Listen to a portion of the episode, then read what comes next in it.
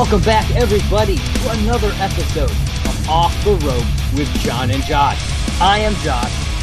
Hey, your body is a wonderland, because I'm John Mayer. Well, you got the first initial of the last name right this time, so at least we're getting... Are you telling me I'm not John Mayer? Are you telling me I didn't sleep with Tina Turner? Screw you! Yeah, I don't think he did either. Just saying. And welcome, because this is episode five. Yay. And we are here to uh, talk about all kinds of stuff today. We got oh, a man. ton got of different news stories. Packed. Yeah, we got some uh, some reviews. We're actually we're going to talk up a little bit about uh, A E W's uh, Double or Nothing pay-per-view. We didn't get to watch it. We watched some highlights, but we did want to talk about it. We didn't want to just talk about the W W E stuff. Um, but I, unfortunately, I don't have fifty bucks to, to spend on the pay-per-view. Sorry, guys. It's not fifty bucks. I mean, before the W W E Network, I, we, we literally watched one pay-per-view a year, and that was WrestleMania, because that's what we could afford. Sorry. And sometimes we couldn't even afford that. So, you know, but we watched some highlights and stuff, and we're going to talk a little bit about uh, what happened and what we saw and, and, and that kind of stuff. So, let's just but, say it has been a crazy couple weeks for wrestling all the way around the track. It's I true. Mean, you've got your ups. You've got your downs. You've got freaking midgets posing naked with title belts. That's true. And uh, if you guys are lucky, I might throw that picture right up here now. Yeah. Man, how if, classic does that photo get, bro? And for those of you on the audio, you may want to go check out the YouTube video and see that that uh, that picture. Just saying. Or, or you know, follow Matt Cardona on Twitter. Yeah, that too. You know, but I'd rather you watch the video. Absolutely, much rather watch you video. watch our video because okay. Josh is beautiful. Uh, thank you. You know, your body is a wonderland. I have heard that before. They were lying. Your body is a cream puff. Right there. Fuck you. And, the, and that is how this video got pulled from YouTube. No, because I swear a lot in my YouTube stuff, so it's all good in the hood. Oh, well, then Anyways, we're good in the hood, bro. Yeah. So uh, we're going to start off this week talking about some news, and there's really no good way to get into it, so we're just going to get into some of the kind of sadder news of the last couple of weeks. Yeah, um, we did. Uh, there's been, there have been a couple of deaths that have happened over the last couple of weeks. Um, I, I want to start off with uh, Shad Gaspard. Uh, you guys, you know, maybe you remember him from Crime Time. Uh, he's, he's a great wrestler. He's a awesome dude. You know, I've, I had the pleasure of talking with him a few times uh, on Facebook, and uh, he's a real cool guy. Uh, unfortunately, he was found dead recently uh, on on the beach. After uh, he was pulled out by the undertow, him and his family were out uh, just kind of having a good time at the beach. Uh, you know, things had started to open because, you know, during all this shit, things had finally started to open. So they wanted to go out, have a good time. Um, and so, you know, him and his son were out in the water, and the undertow grabbed, I think he grabbed his son first, and he saved his son, but unfortunately was not able to save himself. Um, they, they were not able to find him for quite a while, but he eventually washed up on shore. This is terrible news, man. I, as soon as, as they announced that he went missing, I was like, there's no way that they're going to just find him alive somewhere. It's, it, it, it just, it, it just wasn't going to happen. And unfortunately it didn't. So, uh, John, I wanted to kind of get your thoughts on all this. It's, I mean, the dude, I mean, if you remember rightly, a few years ago, he stopped an armed robbery. I mean, this dude is the literal definition of a hero. Um, it's really sad that this is what it came down to, because there were rumors and everything that him and J T G had been in talks of coming back to the W W E and signing new contract deals. Yeah, I mean, they, they would have been awesome to have had back in the tag team division, in my personal opinion. Um, but, I mean, wow, man. What a moment of heroism to save your son and then, you know, to have that moment, you know, it sucks. Yeah, yeah. I don't know. It's, it was that whole day. I just, it, it was a weird day, you know. Um, felt kind of numb that whole day just thinking about it. It was, I don't know. I still feel weird even just talking about it. Yeah, I mean, it's really hard to believe because, I mean, you know, you go from seeing these people all the time to now they're not off t or on T V, yeah, but yeah. you still hear about him all the time. And I mean, he was a popular guy. Like, I mean, people liked him. Mm-hmm. Yeah. And unfortunately, uh, Shad was not the only wrestler to die recently. Uh, Stardom wrestler Hana Kimura uh, committed suicide just recently. She was only twenty-two years old. Um, twenty-two. Uh, a lot of the speculation, and it's honestly, I, I don't at this point, I don't, I don't consider it speculation anymore. I mean, if you if you saw her her suicide note and all this stuff, it it was because of cyberbullying. You know, she was on a Netflix reality show called Terrace House. It was a Japanese reality show that Netflix had picked up, and she apparently was getting just harassed daily, constantly uh, on the internet, and she just she couldn't take it. Um, And, and she and she took her own life, unfortunately. Uh, they, they didn't release, like, how or anything, but really that that's not what's important. No, you know, it doesn't, it doesn't no. matter how. You know, it's the fact that it happened, the reasonings behind it. Like, this is this is shit that needs to stop. Like, just because, you know, there's somebody who's has a little bit of fame of, of some sort does, doesn't fucking mean they're not human. Absolutely. You know? It's like, do, do you talk to your mother that way? You know what I mean? It's like, uh, treat people with respect. And I, I hate that sometimes I'm like, why do I bother being on the internet at all? You know, because this is the kind of shit that you see all of the time. And I, I, I don't understand why people feel the need to do that to other people. I don't get it. I really don't. Um, uh, Net- Netflix has, uh, they did announce that they are canceling the remainder of her season that she was on. So, like, that's not happening uh, anymore, which I get, you know, out of respect. You know, you don't want to put any more of that out there. I don't even know if the show will come back in general, but maybe it will. I don't know. Uh, but that, that season is not. So, uh, John, what what were your thoughts on all this? Um, I'm really sad because it's like you said, man, this is twenty twenty. People need to realize, man, cyberbullying is it's it's not fun anymore. Like, it was never fun. Let me reiterate that. That was never fun. Keyboard warriors are, like, they need to go away now. Yeah, I mean, people need to realize people have feelings, people have emotions, mm-hmm. and not everybody handles it the way everybody else does. I mean, some people are just, it's an emotional time. There's a lot of shit going on, and you never know what somebody has going on in their life. Yeah. So poke and prod and hurt somebody like that to the point where they feel that the only way out is to do something like that. You should be ashamed of yourselves, and you should fucking just, I, I'm not going to say what I want to say. But you, people, you should not be allowed to be, have access to the internet. I mean, that's what I say. You remember twenty, thirty years ago, back before the internet was really a big thing, this wasn't issues. People weren't killing themselves like this. I mean, people were dying, and they were killing themselves, but not because of reasons, because cyberbullying and stuff like that. They were, I mean, yeah, there was well, bullying. Well, that, that's the problem. It's, you know, bullying has always been a thing, just in general, you know, and people have killed themselves for bullying for probably since the beginning of time, really.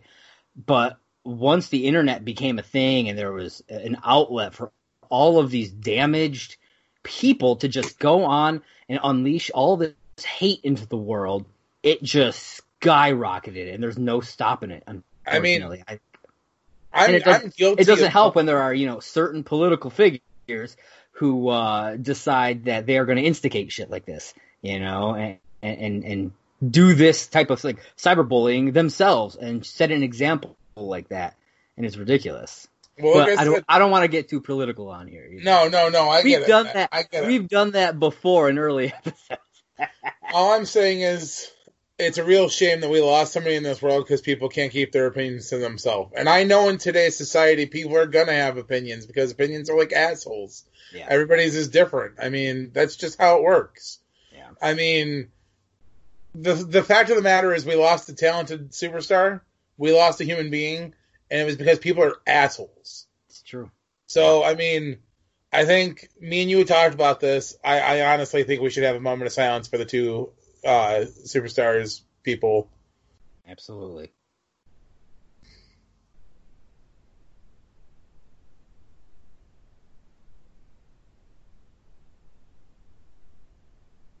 All right.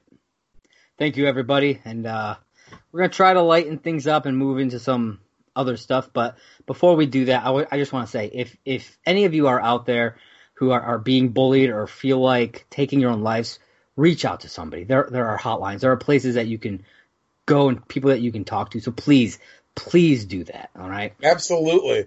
I mean, I know this is a, this is a podcast about wrestling, but I mean, find me on Facebook. I'm a, I'm a great person. I will listen to anything you have to talk about. I mean, I know Josh would do the same for people. Absolutely. Yeah. If you ever need to talk, you just hit us up on uh, any of the social channels. We'll get to those at the end though. Yeah, we will. All right. So, uh, like I said, there's no real good way to, to kind of move into things. We just got to kind of move forward, you know, keep moving forward. Um, so Sami Zayn, uh, had to, uh, vacate the Intercontinental Championship. Uh, W W E cited he was unable to compete and a new champ would be determined by a tournament, uh, to take place, uh, which has already started and, and had gone through most of the rounds, which I'll get into, uh, in, in a moment. Um, so Sami was quoted as saying, I, I disagree with this decision, and no matter what anyone says, I am still undefeated, and therefore still the Intercontinental Champion. So, uh, I mean, you know, he, he seems like he, he's, he ain't done. You know, I, I don't know if they, I don't, I didn't see if they actually released a reason as to why he was unable to compete. Uh, all I saw in, in the, the, the, the article that I read was that it was unable to compete. That's all it said. Um, well, for the most part, from what I'm understanding, is he pulled himself from competition, kind of like Roman did. Okay. It's, it's coronavirus related. He's up in arms about it. He didn't want to compete mostly while he was competing anyway. So he's just um, he, he's pissed that they stripped him of the title.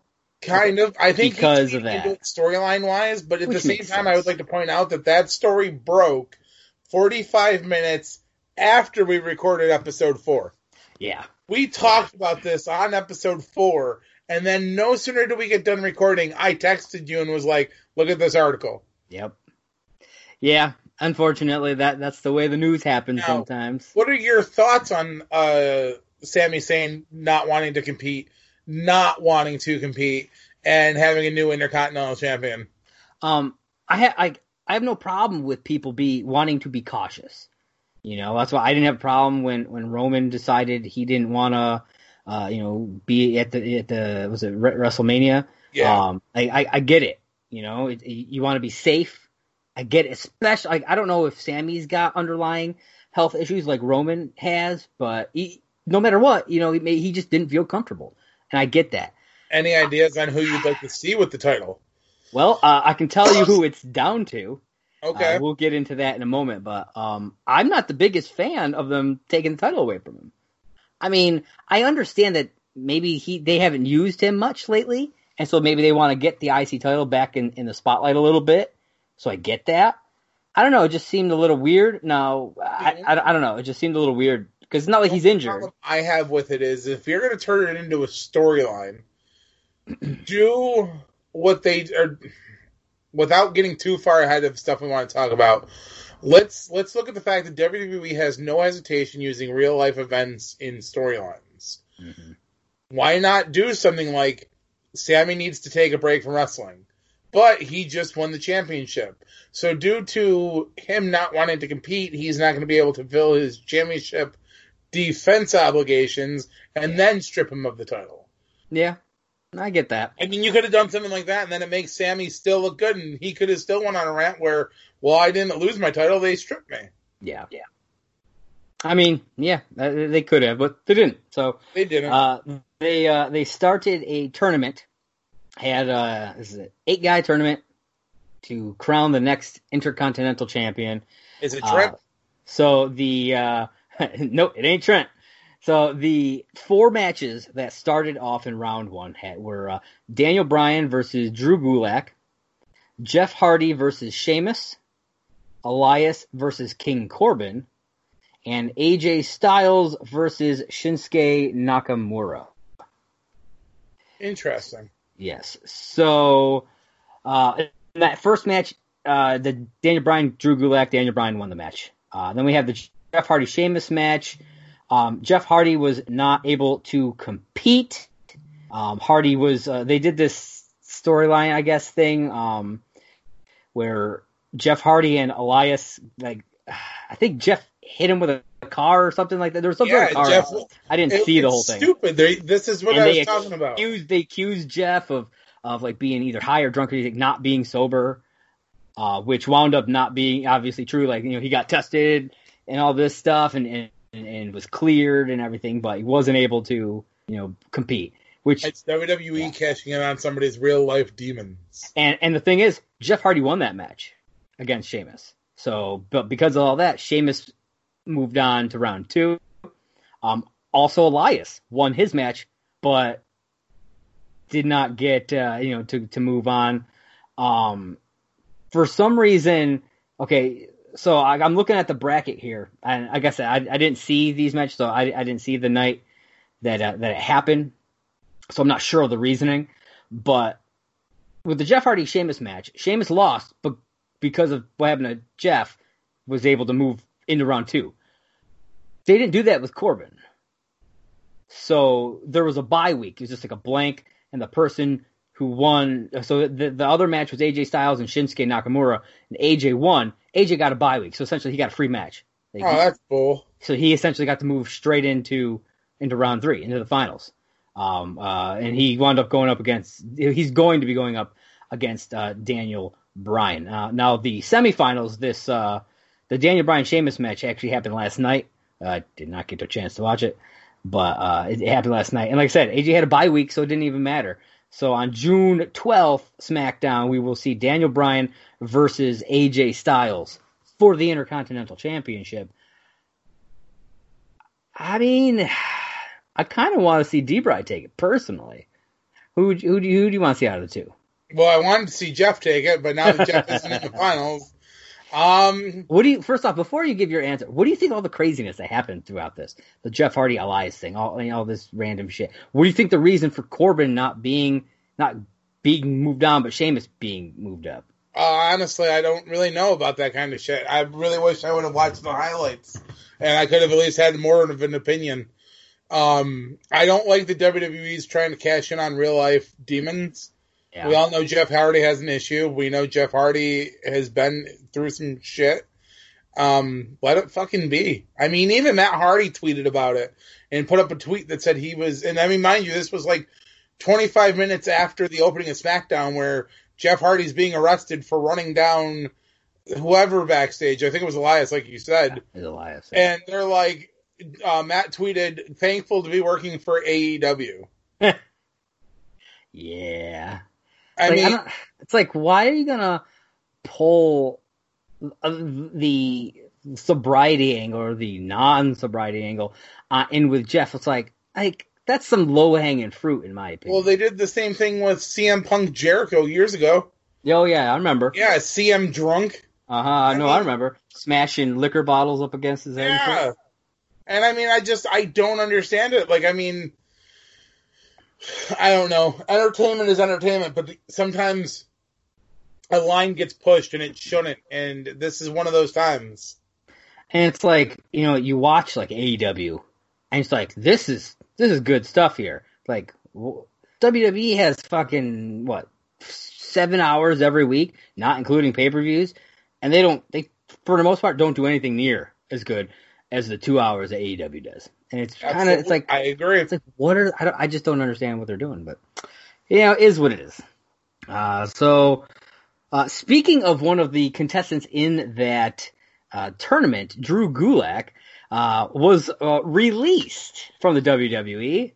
But John, w- w- wasn't there something, uh, something else about this story that yeah. you, that you so brought Josh up? Josh and I were talking about the topics earlier that we're covering today.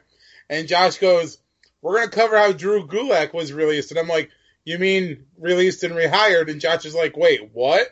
Yeah. Usually I'm the one being shocked by the news, but today I pulled the carpet out from under Josh. It's true. I did not see this story. It never popped up in any of my feeds. Didn't, when I was looking up to things, it never, never came about. Honestly, it's, uh, it was one of those things that I didn't see happening. But apparently, no sooner did they release him, he kept going with the angle that him and D-Bry were doing, where he was training D-Bry. So D-Bry yeah. was, like, filming videos and posting them and, like, "Thank you, Drew Gulak." And Drew would be like, "You're welcome, Daniel." And, I mean, it was just awesome. So they rehired him. And I know this isn't really on the topic of conversation, but it's in the same ball house. So I'm gonna I'm gonna sub-level to this for a second. I think personally they might have hired back um, Drake as well and not oh. told anybody because he pulled out another win in the Cruiserweight Championship. In that tournament that they're doing? Yep. Yeah, I, I, honestly, I wouldn't doubt it.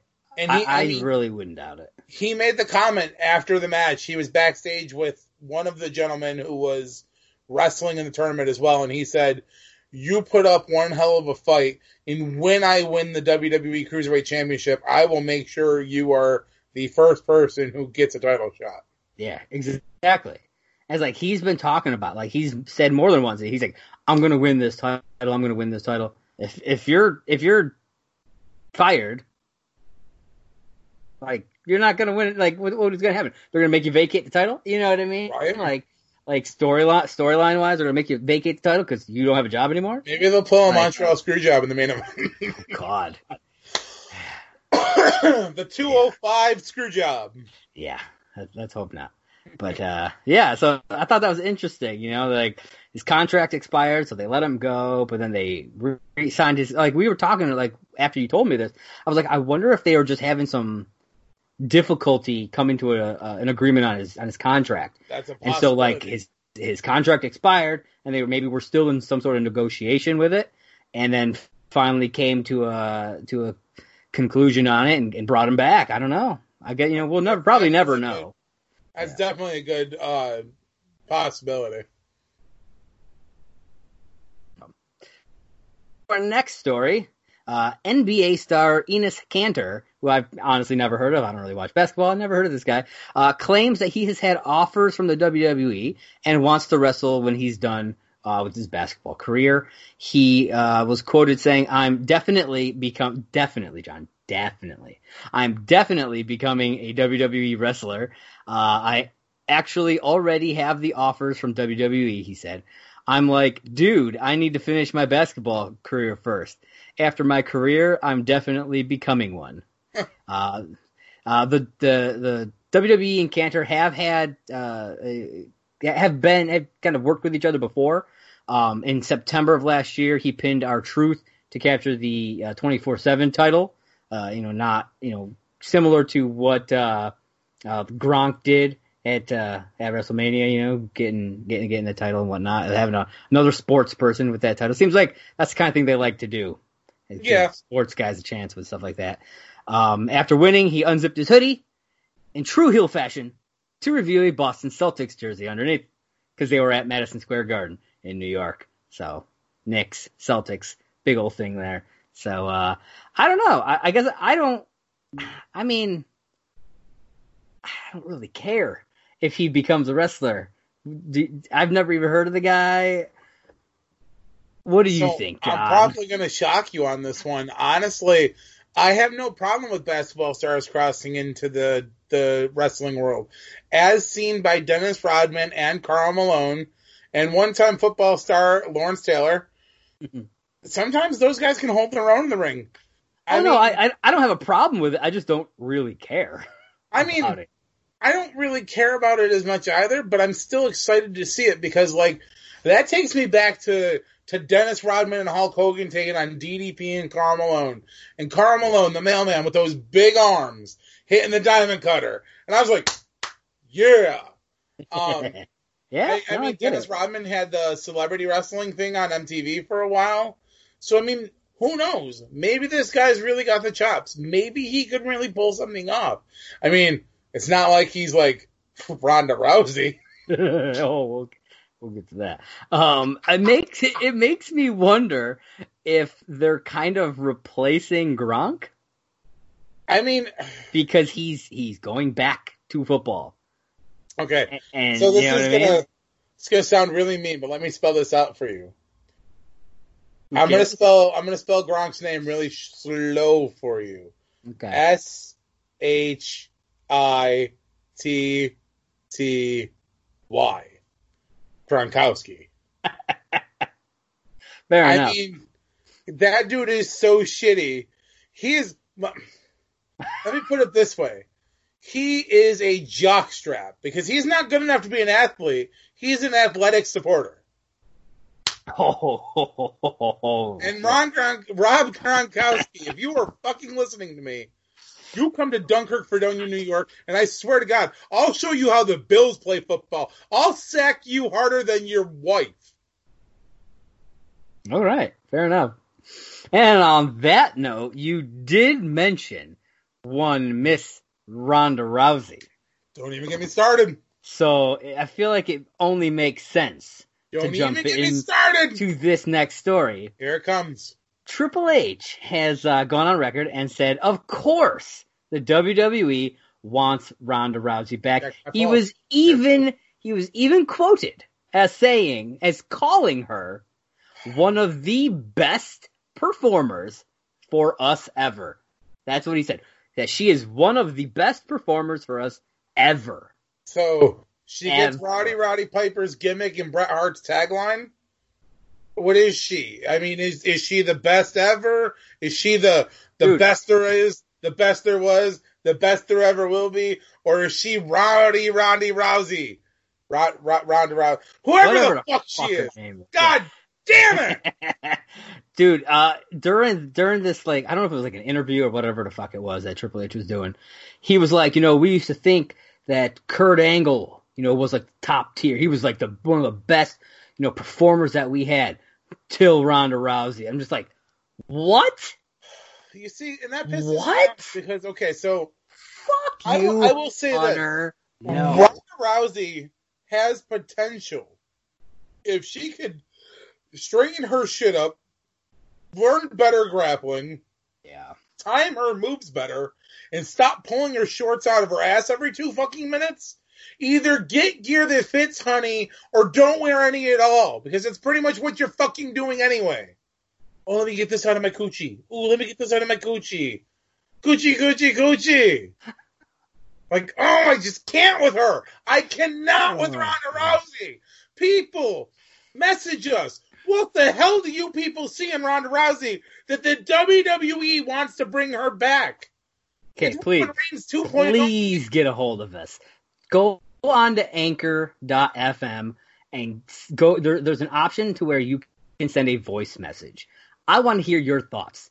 I yes. want to hear your thoughts on this. Send us a voice message. I will play that voice message on air. During, uh, as soon as I have it. One of our videos. Mm-hmm. Why is Ronda Rousey so fucking popular? Don't get it. I'll probably never get it. I have no. I do not give it. Okay, so I'm, I'm done ranting. What are your thoughts on Ronda Rousey being in the quote unquote back? You summed it up, man. Like, it's fucking ridiculous. I feel like Triple H is spitting in the face of all of these great wrestlers who put in the time and effort to train and so, build up a character and, and, and just perfect their craft, and he's calling her one of the best performers or the best really performer. No, one of the best. Like, oh my god, it just bothers me. I'm gonna label her the best, like quote unquote best. Well, right. I guess technically one of the best. Well, okay, one of the best. She ain't even close to one I, of the best. I hate Charlotte Flair, but I would rank Charlotte Flair above Ronda Rousey. Yeah, absolutely. Absolutely. All right, yeah. Next story. I can't with this one anymore. My blood pressure is through the roof. Yeah. I'm going to dial nine one one and wait a second before I hit send. All right, so uh, I'm going to move on to uh, Devon Dudley. Yeah, he, buddy. Devon! He, he announced that his retirement from in-ring competition is official. Yeah, I this mean, is we all knew this. Sad, sad times. Yeah. I mean, like you said, though, no matter what, it's still a sad moment. Yeah. That man is, uh, I, I mean, like, they're, like, him and Bubba Ray are somewhere in the twenty-time, like, tag team champion range, I believe. Probably, yeah, I wouldn't, that's probably, yeah. I, I mean, mean there's no way you can talk about the tag team division of any professional wrestling faction or, like, um, company and not somewhere mention the Dudleys. Yeah. It's it's almost like the Hart Foundation. I mean, it's it's there. No matter what you talk about, it's there. Mm-hmm. I mean, yep. So many great memories from the Dudleys. So, I mean, in my personal opinion, he's going to be missed. Oh, yeah. Absolutely, man. Uh, Devon, Bubba Ray and Devon were two of my favorites from, from back then. You know, just watching them, you know, them and the Hardys and Edge and Christian, like that time period was just a time period that I love, and just reminiscing, rewatching like those fucking triple threat ladder matches that they did, the oh, T L Cs yeah. that they did. Just rewatching those is it's just incredible. You don't really, for the I mean, sometimes you get stuff close to that, but you really don't get stuff like that often anymore. And no, not at all. They pioneered, you know, this business at the time. You know what I mean? They they gave us something that I feel like at the time we didn't know we wanted, but once we got it, there was no turning back. You know? Nope. Yeah, it's just I, I, I, I'm I'm glad that he has recognized that, you know, this is his time, and he, he's he's taking those steps to make that official or whatever. But and, and I'm glad that he's he's doing it on his own terms. But it's still sad to see, you know, so, oh, uh, one of the greats, you know, leave the business like that. But uh, from what I understand, it's just in ring, so he'll probably still be involved in wrestling in some fashion, somewhere, whatever. He'll still make appearances here and there. Yeah, so just not wrestling. Yeah. Uh, so another person who uh, is out of wrestling for a little while, at least, Miss Doctor, I should say, Britt Baker of A E W, uh, has uh, been injured and will be out for at least two months. Uh, she had an anterior lateral tibial fracture, a partial lateral collateral ligament tear, and a small degree tendon tear, uh, I, I believe, in her knee. Uh, that's uh, you don't want to mess with shit like that, man. Now, see, like, I'm, I'm dumb. I'm not even going to try to try to deny this. I have no idea what the hell you just said, little boy. So um, the L C L, the lateral collateral ligament, is, is one of the ligaments in your knee that holds your, your shit together. I blew out my A C L, which um, is inside. So so your knee, it's like a ball, and it like this, okay?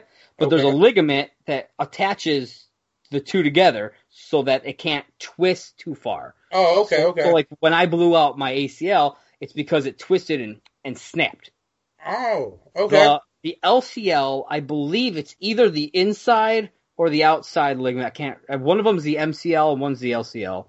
Um, I'm pretty sure the M C L is on the outside. So then, so yeah, so it's the other one. So and so she had a partial tear, uh, which you know they can you know sew up, and that, that's that's that's why she's only they're they're saying two months. If she had blown that thing, man, she'd have been out for probably at least six.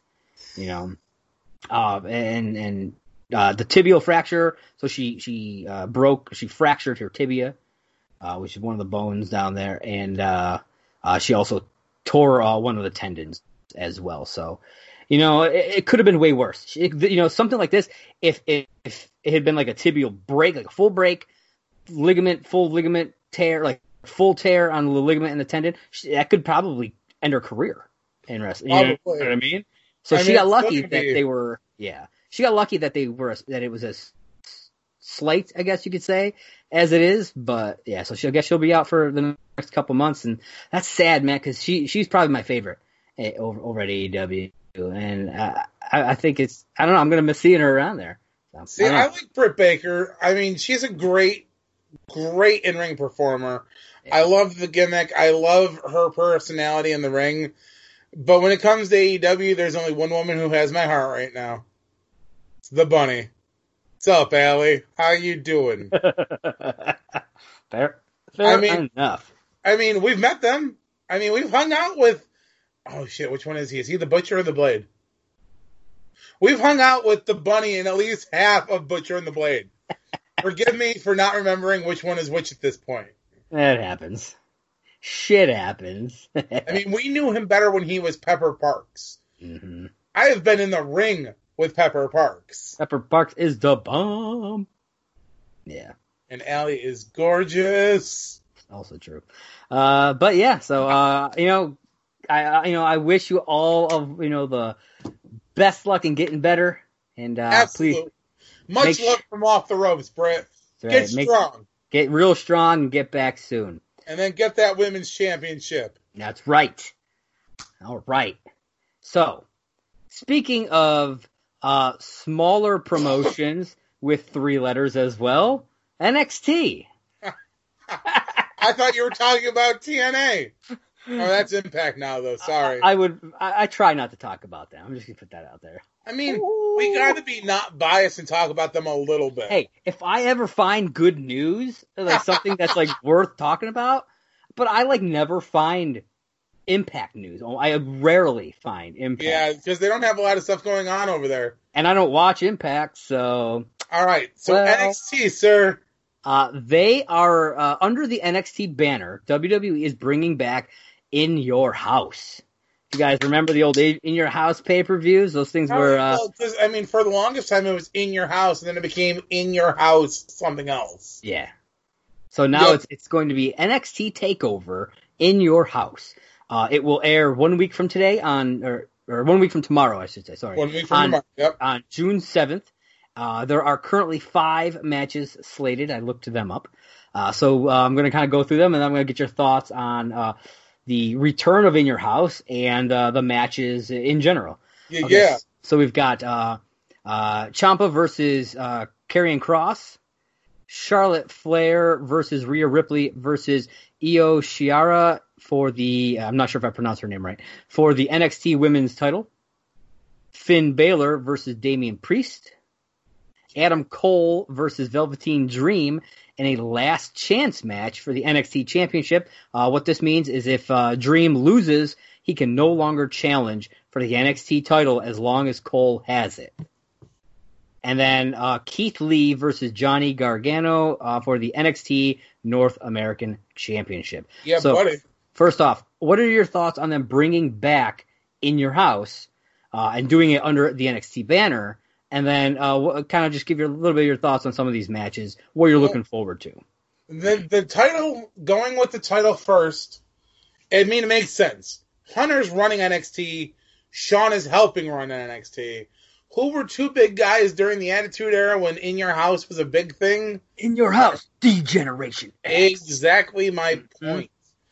I love that they're bringing it back. Whether it sticks around, sure. Whether it goes away, sure.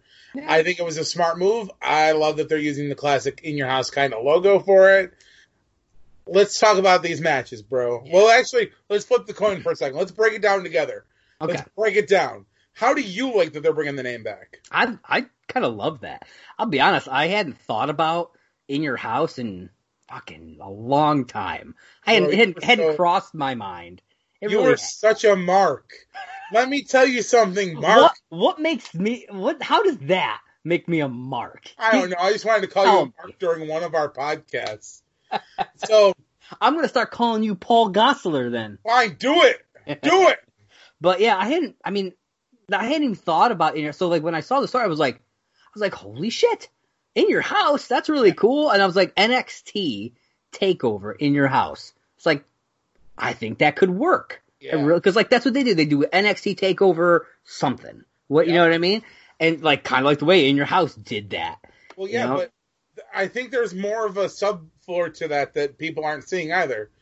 This is the first N X T TakeOver, I believe, since quarantine, if I'm not mistaken. I think, because I know, like, the one that was scheduled around WrestleMania got canceled. Got canceled. And then I'm also, I think there was supposed to be one around... Um, Money in the Bank, which got canceled as yeah. well. So yeah, I so think you're right. In Your House, which is yeah, the performance center. Yeah, and and we are in our houses. You know exactly. what I mean? Like the whole thing. It, it work. I think it works perfectly. Yeah. Um. But yeah, there's some pretty interesting matches here. So let's start off. We got uh, Ciampa versus Cross. I know we talked a little bit about that earlier. Uh, I mean, I I really like Ciampa.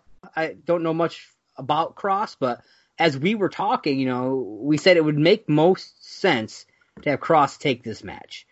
You know, as long because... as they book this one right and they make... I'm okay with Cross winning this, like I said earlier, as long as Ciampa looks strong. Yeah. Because yeah. Ciampa is a hard worker. He is a strong-looking little dude.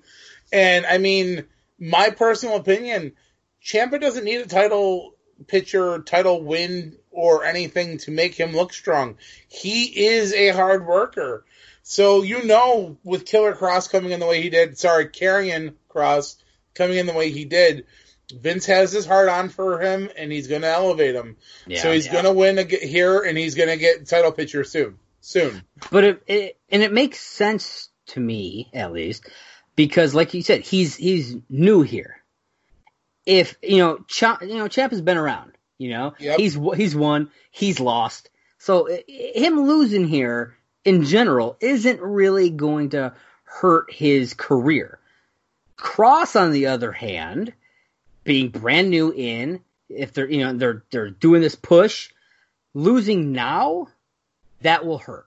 But yeah. winning, winning against Ciampa will elevate him a lot, I think. Uh, and, and like I said, I, as long as as long as they make Ciampa look strong in the match, it won't hurt him. Well, there's so, one other way they could do this that we didn't talk about earlier that I was thinking about right now as we're talking about it. Okay.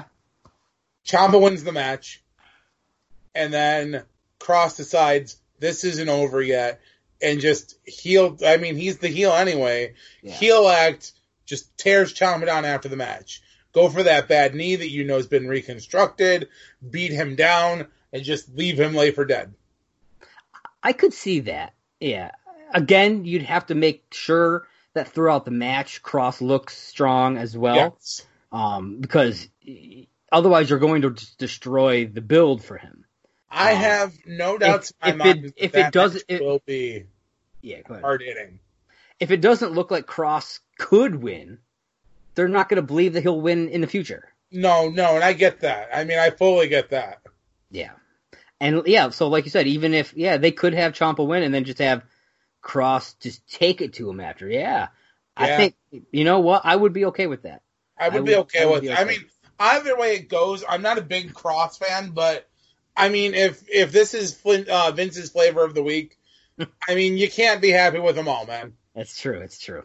For uh, years, I remember you hating Triple H with a passion. I did for, for a no long, reason. long time. I did. I just hated him. I didn't know anything about the fucking business back then, though, either. You know, I was, that's when I was a mark. You know what I mean? Like, legit. Yep. Like, and that's when, you know, those people like, oh, it's all real. I know it's all real. Yeah, but. Um, so the, the other match, we've got Charlotte Flair versus Rhea Ripley versus Io uh, Shirai. I'm not, I still don't know how to pronounce her name. For the N X T Women's Championship. I really am glad to see Rhea Ripley getting a shot at her title again. I still say it's her title. You know, she never she never lost that title. It was vacated from her because she had to leave the country because of visa issues uh, with the whole shutdown and everything. Yep. And uh, I'm going to be real disappointed if she doesn't reclaim that title. I'm just going to put that out there. I but, uh, would agree with you, but like I said earlier, I could see them pulling a swerve. As long as Charlotte doesn't fucking keep it. Agreed. No offense, Charlotte. No. Get I don't out. like Charlotte, so no. Go, go back to main roster. Get out of here. No, go to go to someplace else. Go to T N A. They need some good women uh, workers over there. It's probably true. But uh, yeah, Rhea, Rhea Ripley, man, I'm glad to see her back, and uh, I think we can. I think that these three will put on a hell of a show. Personally, like you know, yeah. we may we may talk trash about Charlotte Flair, but she's a hell of a worker nonetheless. She is. She's definitely know? a workhorse. And uh, I think these three will put on probably one of the, if not the best, but at least one of the best matches of that whole show. Probably, you know, which seems to happen. I've noticed watching N X T. You know, uh, the women tend to put on some of the better matches because the women have something to prove down there. Yeah, so they don't get much television time like the women on the main roster, so they want to be seen, yeah. and they definitely want their spot. Uh, so then we, the next one up, we got Finn Balor versus Damian Priest. I don't really know much about Damian Priest, but I do like Finn Balor. Um, I don't know how I feel about his heel side uh, like this, but a- as a performer, I do like Finn Balor. Um, Again, not the biggest fan of his, of the heel thing that he's doing over there right now. But uh, what are your thoughts on it? It's just a normal singles match. Yeah, screw Nothing Finn Balor. I'm, I'm totally Damian Priest on this match. So we're going to be butting heads on next weekend. Ah. Listen, listen, listen. I've got to call you Linda for a minute. I'm going to do this. I'm going to do this nicely. So listen, Linda.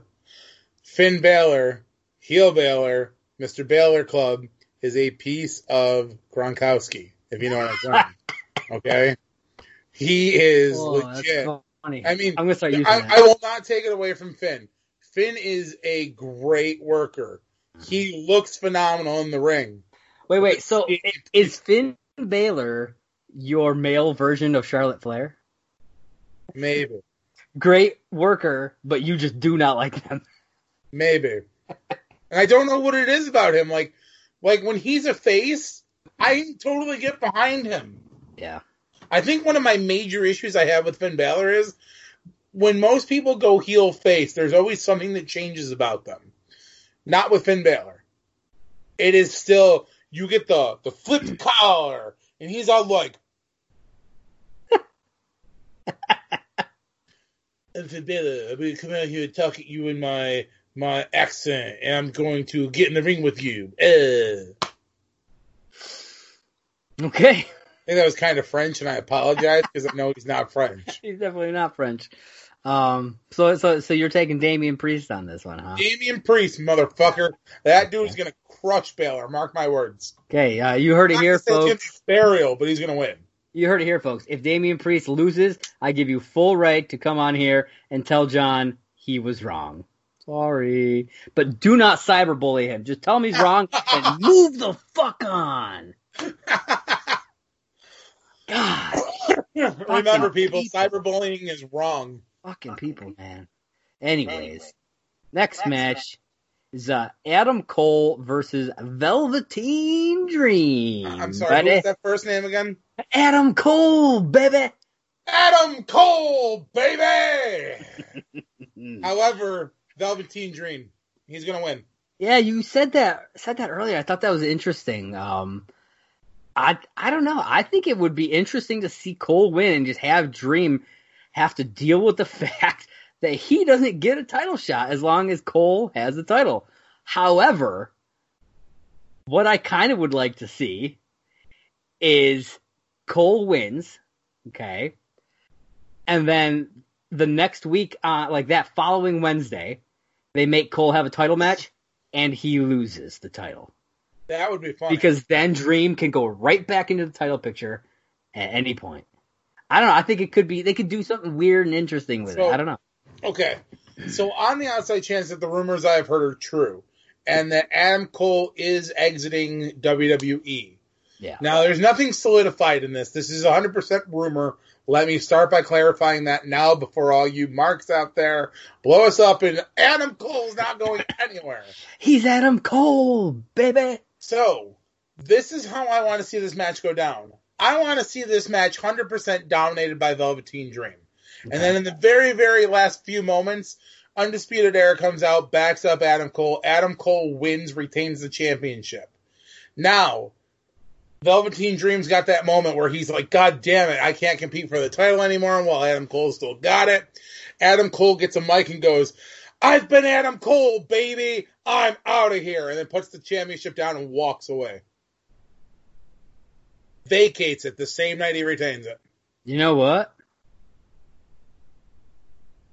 Got a lot. Yeah. All right. Just saying, that's how I would book that match. I would make it. I, I would make it dominated by Velveteen Dream, heavy on the uh, heavy, heavy on the Dream, heavy on the Dream, baby. Heavy on the Dream. Won by Cole, and then Cole just puts the title down and walks away. Sweet. All right. Well, I guess we'll have to wait and see. One more week. And we will see. Adam uh, so the, Cole, baby! So the last match that they have scheduled, I don't know if there's going to be more than just five matches. I kind of hope there are. I don't know. It seems a little light. But uh, the last one that they've got... Because they allow their matches to be a little bit longer. Fair enough. Uh, it's Keith Lee versus Johnny Gargano for the North American Championship. Yeah, what are your buddy. thoughts on this? And Keith well, Lee, you know man. Johnny Gargano's going to have Candice LeRae in his corner. Yeah. And you know that Keith Lee is going to have Mia Yim in his corner. Um, because there's been that whole connection of who the power couple of N X T is right now. Yeah. Honestly, I want to see Keith Lee retain the title. Um, however, I do think this match is going to be in Johnny Gargano's favor. Okay. Johnny Gargano and Candice LeRae undeniably are amazing together. And they work amazingly well together. Why? Because they have been up and down everywhere together. They've traveled together. They are together. I mean, they are a real life couple right there. And there is nothing that woman won't do to help her man be on top of a company. So, in other words, you think it won't be a clean win? I don't think it'll be a clean win. Okay. But I would like to see Keith Lee win it. Okay. I just don't I think fe- he's going I feel to. Like either way, it could it could really build a, a real nice feud for these two. You know, you could probably have a, a nice, a decent program, you know, work for, for the two of these for a couple of months even. I could well, see that. I would personally, and this is just me. And you could even get get get their girls involved, like, you know, have them have matches. And, well, that's what I was just going to say. Maybe do a mix, a mixed tag match somewhere down the line, you know, something like that. I, I know for a fact Candice LeRae has no problems wrestling dudes. I've seen her get super kicked in the face by the Young Bucks, and one of them was wearing a spiked cleat. Oh, jeez. Okay. Yeah. So, I mean, I think there's a lot of a lot of potential for these, and uh, I mean, I I think I would prefer to see Keith Lee win, but if Gargano wins, I'm not gonna I'm not gonna cry about it. Uh, but I hope that they continue with the feud and don't just like say, okay, on to the next person. Agreed. I one hundred percent agree. Yeah. Yeah, so uh, that's In Your House. So hopefully it'll be a good show. Uh, June seventh, guys. Well, be sure I mean, to check technically it out. It's not in your house. It's in Orlando, but, you know. Listen here, John Mayer. You ain't the mayor of this show. Yeah, well, just you know what you're the mayor of? What? Big Burger Town, bitch. At least I get all the free burgers I want. And what? Next story. Trailer drop for a new W W E something. Not one hundred percent sure what to call this, but it's Sting the Lost Tape. Uh, it uh, will feature rare footage and interviews prior to his match against Big Bubba Rogers at W C W Slamboree nineteen ninety-five. Uh, in the, in the trailer, we see Sting, uh, in a conversation with Macho Man Randy Savage at one point. Uh, we also get some, uh, backstage promo with Mean Gene Okerlund and a candid clip of him painting his face while talking about his nerves before, uh, his, the match. So, I mean, like I said, I don't know what really, cause I don't think I'd call this a documentary. Uh, you know what I mean? Maybe you could call know. it that, but we'll have to wait till it comes out. Yeah. I don't know what really to call it, but it sounds fascinating nonetheless. It, uh, comes out tomorrow. Uh, so far, yeah, so uh, by the time most of you are watching it, they'll probably have already been out. Just so uh, go and check that out on the W W E Network. Sting the Lost Tape. Come to anchor dot f m and let us know your thoughts on it. That's right. Leave us a voice message or go to Twitter at uh, uh, twitter dot com slash off the ropes J J. Josh, because you know Josh has nothing better to do with his time. It's true. I will answer your fucking tweets, motherfuckers. Do it. I will answer those tweets all day. Anyways, so that's not the only uh, video that uh, type of news story that came out. Uh, our last news story is that Vice is hoping to do a season three of Dark Side of the Ring. So season two just wrapped up, which we will be talking about the season finale of that. Um, so they said discussions are currently taking place. It is uh, just with all the virus stuff, there's a lot of questions about how productions will kind of move forward throughout all, all of this. They said they'd really like to travel to Japan in season three, which I think could be really interesting. Absolutely. Sure, there's a lot of interesting stories to be told uh, in, in the in the Japanese wrestling federations out there. So um, I, I think it'd be really cool. Uh, John, what would you like to see in a third season? I mean, there's so many stories out there that I would love to see covered. Um, I wouldn't mind seeing like a final day of Davey Boy Smith. Ooh, okay. uh, Davey Boy was, I mean, he was a big inspiration of mine when I was growing up. Yeah. I loved Davey Boy Smith. I mean, um, I wouldn't mind seeing a Brian Pillman episode. Oh, dude, Brian Pillman would be. I mean, yeah. Everybody knows Pillman was, he was off his rocker, as they would say, you know, back yesteryear. Yeah. Um, I mean, there's so many things that, I mean, they could do a Montreal Screwjob episode. Yeah. There are so many things. I don't really know much about what happened in Japan or has happened in Japan. I mean, you could do some of the cool stuff about, like, um, some of the Mexico stories as well. Yeah, they could do Mexico. Like, yeah. I mean, not yeah. everything always has to be bad. I mean, some of those. Some well, I mean, it is called Dark Side of the Ring. So. True. Well, I mean, then uh, we could do we could do an episode on how Rey Mysterio murdered a man. Fair enough.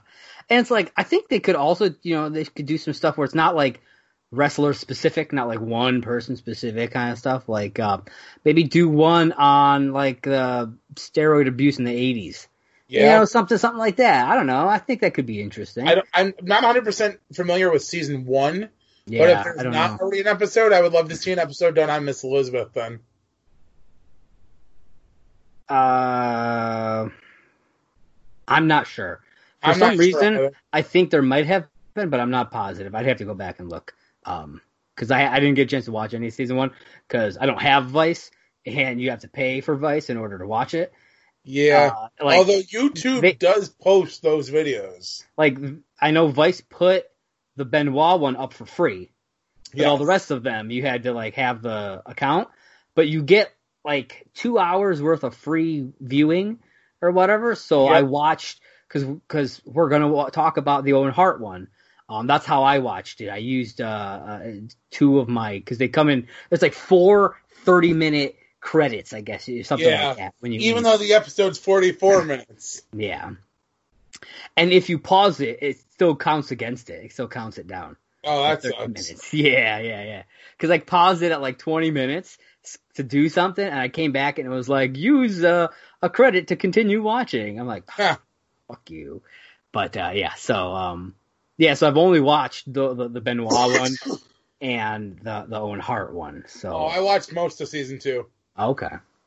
Yeah, I didn't I didn't get it right. So you said it's on YouTube? It is on YouTube. Someone put it up there, and it didn't get taken down? Oh, no, no. They get posted up there quite frequently. Okay, cool. Yeah, so, uh, yeah, let let us know what you guys think. What would you like to see out of a season three of uh, Dark Side of the Ring? Um, have you watched seasons one and two? What have been your favorite episodes? Uh, hop on Twitter at Off the Ropes J J, or leave us, like we said, leave us a voice message on anchor dot f m slash Off the Ropes J J. Uh, you can leave us, like I said, a voice message, and we will play that right here. We'd love to air. hear from you people, seriously. Yeah, it'd be fantastic. Let us know you're listening. Yes. Crank so, it up to eleven. Now, that is all for the news. Uh, we are going to get into some reviews now. Yeah. So we are going to start off uh, by talking a little bit about uh, A E W's Double or Nothing pay-per-view. Um, now, we didn't get to actually watch, like we talked about earlier, to actually watch the full pay-per-view. So we're not going to dive deep like we would normally on a review, uh, on, a, on a pay-per-view review episode. Forgive us. Um, I'm, yeah, I'm going to go through the matches, and we're going to talk about like uh, you know a little bit about it, because we did get to watch the highlights, so we saw some of what happened. Uh, and, and, you know, we'll talk a little bit about it and just give give our thoughts about what we saw and everything like that. So um, the highlight packages did not, at least the one that I watched, did not include the pre-show match. I did watch the pre-show. Or, or as what they called the uh, the buy-in. Uh, yeah, that's what they called their, that's what I thought was kind of a cool name. It was uh, uh, Best Friends, Chuck Taylor and Trent uh, versus Private Party, which is Isaiah Cassidy and Mark Queen. Is that how you pronounce that? I believe Mark so. Mark Queen. Um, tag team match to, de- to determine the number one contender for the A E W World Tag Team Championships. Uh, Best Friends uh, won this match. Chuck Taylor and Trent? That's how you guys say it. It's got a question mark. So uh, you said you did watch this. So I how, did watch it, um, like at least a little bit of it. For a pre-show match, I thought match, it was a really good back and forth match. Fifteen minutes for a pre-show match. I think that's pretty damn good. Yeah, um, it was really sweet. Um, Private Party pulled out a G nine in honor of Shad Gaspard. Oh, uh, that was cool. Actually really cool. That's real cool. Um, of course, you get your obligatory um, Orange Cassidy appearance because you know what kind he, of he showed up during the during the, the pre-show. Well, of course, he's going to show up during the pre-show. That's funny. It's his Best Friends. Well, I mean, he shows up. He's in the next match, in the first official match. So yeah, I, that's which we need to talk about the opening, like his entrance alone, because okay, so. So just, we're gonna move. We're gonna move on. I assume we're gonna move on to the actual first match. Well, I mean, yeah. You didn't watch the pre-show match. Did, so did you have? Do you have anything else you wanted to, to say about it, real quick? Nah, okay. So it was a match. Best match friends. Or... Match number two was a casino ladder match for the future A E W World Championship. uh, for a future. So it's essentially it was a Money in the Bank match. Pretty much. You know, the, the contestants had to climb a ladder, pull down a giant uh, uh, poker oh, chip, and you could cash that poker chip in for a title. So it's essentially their version of Money in the Bank, which I think was a really cool idea. I really dug it. Had um, Brian Cage, uh, Darby Allin, Colt Cabana, Orange Cassidy, Joey Janela, Scorpio Sky, Kip Sabian, Frankie Kazarian, and Luchasaurus, with a couple yep. other people who randomly weren't in the match, but yep. were out there who came out with other people. Like it's, Taz, it's fair to mention Taz, Jimmy Havoc, Penelope Ford, they were all out there. It is it is worth noting, though, that before this, uh, we review that, uh, Brian Cage was not advertised to be the uh, the last opponent. This was his debut. Like, Brian Cage was like a mystery person, and it's kind of cool because he was the last person to come out for the match. Yeah, yeah. The match started this, out with this Scorpio dude is, Sky this and dude is, he's a big dude, too, man. He's dude, he's he is huge. He is. He's a beast. Anyways, he yeah. played Rhino. Orange Cassidy. Yeah. So, okay. So, one of the highlights for me in this match, watching this match, was Orange Cassidy comes out for his entrance and proceeds to stop at the commentary table and audibly asks, "How do I win this match?" And they're like, "What? What do you mean? It's a ladder match. You've got to climb up the ladder and pull down the chip." And then he proceeded to get in the ring and stand on a closed ladder that was, and reach. I had to pause the video because I just started laughing so hard. It was it was so funny. Just the I mean, stuff. I they, love like watching him like try to real lazily lift, like open the ladder and like get it set up. He's like, huh? Uh, I don't want to do it. Nope. I mean, he made that match for me. Like that match. I don't want to. I, I mean, we're. I don't want to make this podcast so long tonight because we're focusing on every little thing. So the Bill, quick cover of Bill. how I. I mean, sure, yeah, yeah. You know, it's only been over an hour. That's okay. Um, the way I saw this match, I, I watched this match. I was really impressed with how every person looked strong, and it played to their their moments where like. Except for poor Darby Allin. Darby Allin, I'm pretty sure, almost killed himself. Oh, my God. When I he mean, did the skateboard dropping. Like, he did he, some awesome shit in this match, man. And I'm pretty sure he damn near broke his leg on that drop-in, though. Probably. Um, and then he comes back towards the end, and Brian Cage proceeds to lift him up on a ladder, and just is like, ah, fuck you. Just, yeah. I will say, though, they planted the seeds for a really beautiful Darby Allin Brian Cage feud. Yeah, I agree. What were your thoughts on this match overall? I, I mean, I thought it was it was awesome. It was a great opener. Uh, I, I'll say this, man. They know what they're doing. You know, I, I've always said, whenever we've watched pay-per-views, it's all about that that that opening match. It sets the pace for the it sets the pace for the whole show. And this almost half an hour freaking ladder match set the pace. Oh, yeah. It was intense, wild, man. Shit happening all over the place. So many fucking people in this match. It got crazy. Oh, God. I, I fucking loved it, man. And I didn't even get to see the whole thing. Like, it was cut down pieces, you know, in the highlights that I was watching. But it was fantastic. I, everything that I, I want to see if I can find the whole match and just, just watch that match because it like that's some quality shit right there. Yeah. Quality. Quality. If anybody out there isn't watching A E W, man, got to get on that because they're putting out product that A E W is where it's at right now, man. man. It just flounces everything that W W E is doing, in my opinion. I mean, Crushman was raised a few years ago. Where's Trent? Trent? Trent? He's here, here, man. A E W. He's here. A E W. Yeah, so. And so, like, you watch that match, you're like, how the fuck are they going to get any better? I mean, I, I don't even know. But uh, I, I feel like that they either did or got at least close in some of these other matches, uh, as we will continue talking. So the second, uh, yeah, the second match up was uh, M J F versus Jungle Boy in a singles match. Honestly, I don't really know these two that well. I know I've heard of Jungle Boy. Um, I haven't seen a whole lot from him, but uh, I, I, from what I saw, it was decent. It was like seventeen minutes according to this, but yeah, like, yeah. What'd you think? Well, let me tell you something, brother. I thought this was a great match from M J F. I don't like M J F's character, but okay. This is exactly, exactly who E C three was supposed to be in W W E the first time. Yeah. This gimmick is flawless. I didn't like E C, I didn't like him as E C three. Well, yeah, but this isn't E C three. This is this is Morgan J. Freeman. Yeah, sure. I think that's how what his name is. I mean, I like this, Morgan Freeman, but the thing is, is M J F isn't the same guy as E C three. I'm saying this is the gimmick yeah. E C three was supposed to have. Yeah, I'm saying though, I didn't like E C three, so I mean, I feel like E C three. He's a dick, but saying. This gimmick works on M J F and Jungle Boy. Let me tell you something. When I first started discovering who this kid was, I was like, he's young, and I don't. I I mean, like, I look at him and I go, I recognize him, but eh. And then I found out his daddy was Luke Perry, and I was like, oh, okay, that's why he looks familiar. Okay. Oh, okay. Yeah, it's Jungle Boy Jack Perry. This is the okay. guy I told you was Luke Perry's kid. Okay, that's um, why I, I, I, I was like, that's why I said, I was like, I, I've heard Jungle, of him. Or the so. Jurassic Express. It's him, right. That Luchasaurus, and Marco Stunt. That makes sense why I uh, remember the name. Yeah. I think Jungle Boy has a lot of potential to be... And I, I'm not going to sugarcoat this because I'm not, Josh knows this. I'm critical on a lot of wrestlers these days.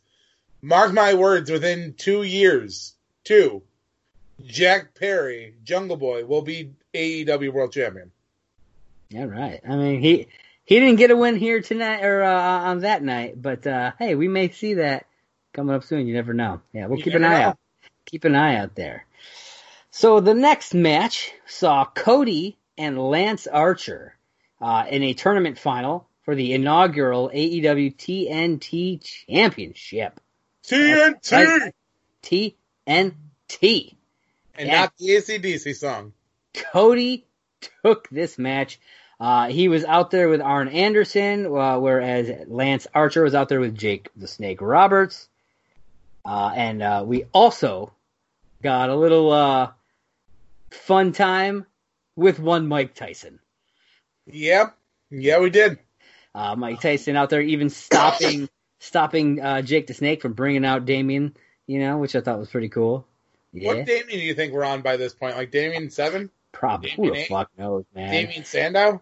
Who, I, who knows if there was even a snake in that bag? You know what I mean? Oh, there was. Okay. He took I, it out. Oh, the the, the uh, highlights that I watched didn't show that. Oh, yeah, no, he totally took the snake out of the bag. Oh, that's a bummer. I wish I had, that was in the highlights that I watched. Um, so then, so my question about this match to you, okay, so you obviously saw this, like, a, a highlight package. Is is Lance Archer as appealing to you as he is to the general audience? I mean, I've seen him on A E W, and I mean, he, he's okay. He's cool. I, I don't have a. I don't, like, I don't specifically see the appeal to him. Yeah, I'm not like, oh, fucking A, man, Lance Archer is on, I'm in. Like, I think the dude's got some talent, and I'm I'm trying to yeah, yeah. not be a dick and shut him down. Yeah, I, I mean, I, I don't. It's not like I dislike him or anything. I just okay, you know, he's he's just a guy, whatever. He's he's he's a good worker, it seems. However, um, though, to the fans he may grow on, on me. I don't know. To the fans shitting on the T N T Championship for not being a complete title yet, fucking get over it. We're in a pandemic right now where people aren't being able to do shit as much. Be glad the fucking title was there and it wasn't a piece of cardboard with T N T written on it. Yeah. Yeah. Here's a piece of paper that says, I owe you one T N T title. Right? I mean, at least you had something that represented the title. Yeah. Like, goddamn, shut up. Yeah, just chill, chill out. So after, you know, we, we just saw, okay, so a fifteen-minute match, a half-an-hour match, a seventeen-minute match, and a twenty-two-minute match. They uh, decide to slow things down a little and give us, like, a couple of short matches. We got a five-minute, three-minute. So, yeah, they kind of slowed the pace down just a little here uh, with Chris Statlander uh, and Penelope Ford with Chris Sabian in her corner in a yep. singles match. Chris Statlander won this match. What did you think of this one? I mean, it was a good women's match. Uh, Chris Statlander looked phenomenal.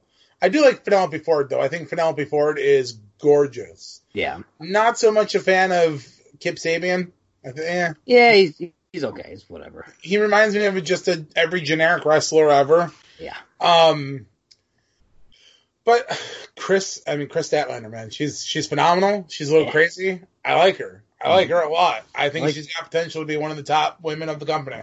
Yeah, I definitely want to see more from her and uh, see what else she can do. I would like. Like to I see said, this was her. It was a short match, so like even the the highlights didn't show much. To be honest, at least my highlight bag didn't really show a whole lot because uh, how short it was. Um, but from what I saw, I, I liked and yeah, want to see more. Uh, and then we got the shortest match of the night. Dustin Rhodes with Brandy uh, defeated Shawn Spears in a singles match. Yeah, I thought I thought I liked Dustin's outfit, and I thought he did he did a good job here. Uh, but I, I've always liked him, so. Well, I think it's funny though because this wasn't actually an official match until like, I mean, it wasn't booked to be a match anyway. You just kind of like beat him down. Yeah. Um, we got some classic Dustin though back and forth in this. We got the the quick power slam, and we got the drop down punch up, and yeah. I mean, Dustin right now looks phenomenal. I mean, he's yeah. in shape. He's still performing to the top of his, like, like potential. I got photobombed by him once. I love that fucking picture. It's great. Oh. I, I look at it every so often, and it is fantastic. Actually, you know what? Right here. Man, I remember that night fondly. We also met the Hurricane that night. That's true. You did. Um, But, yeah, I mean... I think Dustin's in, in great shape, and I think that match really showed to his strength. So hopefully he sticks around for just a little bit longer. Yeah, hopefully. So next up, it's the uh, penultimate match.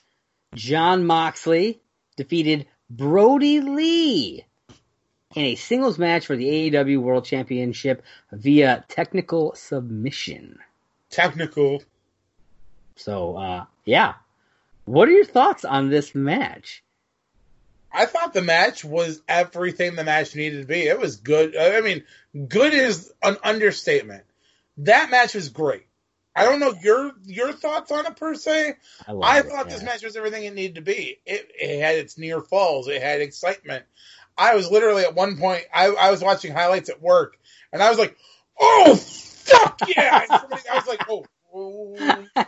Oh, oh damn.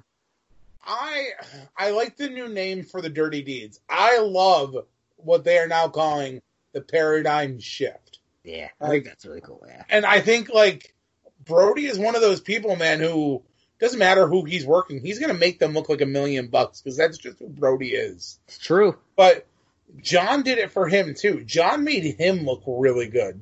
Mm-hmm. And, I mean, it was just, yeah, I mean, it was a great match. I'm really sad Brody didn't win. Um, but I don't think yeah, I was, I was, re- I was really hoping. I was like, oh yeah, I was really like, I love Jon Moxley, but I was rooting for Brody Lee here personally. I don't think this is gonna be the last time we see those two cross paths. Oh yeah, I doubt it, man. We're gonna definitely see more. Brody's not done. He wants that title, of course. Yeah, yeah. Uh, and the final match, which I did not, because I didn't actually look at the match card before I watched the highlights, so I didn't know this match was coming along. The Stadium Stampede match. All of a sudden, everybody's in a fucking football state field. I'm just like, what the fuck is happening right now? Yeah. I didn't know what was going on. So we had Matt Hardy uh, and the Elite. So it's Adam Page, Kenny Omega, Matt Jackson, and Nick Jackson uh, versus the Inner Circle, which was Chris Jericho, Jack Hager, uh, Sammy Guevara, Santana, and Ortiz. Isn't it Jake Hager? Oh, what did I say? Jack? Yes, it's Jack. Jake. I said Jake, or I said Jack, yes. It is Jake Hager. I am sorry, Jack Swagger. So your thoughts on this match?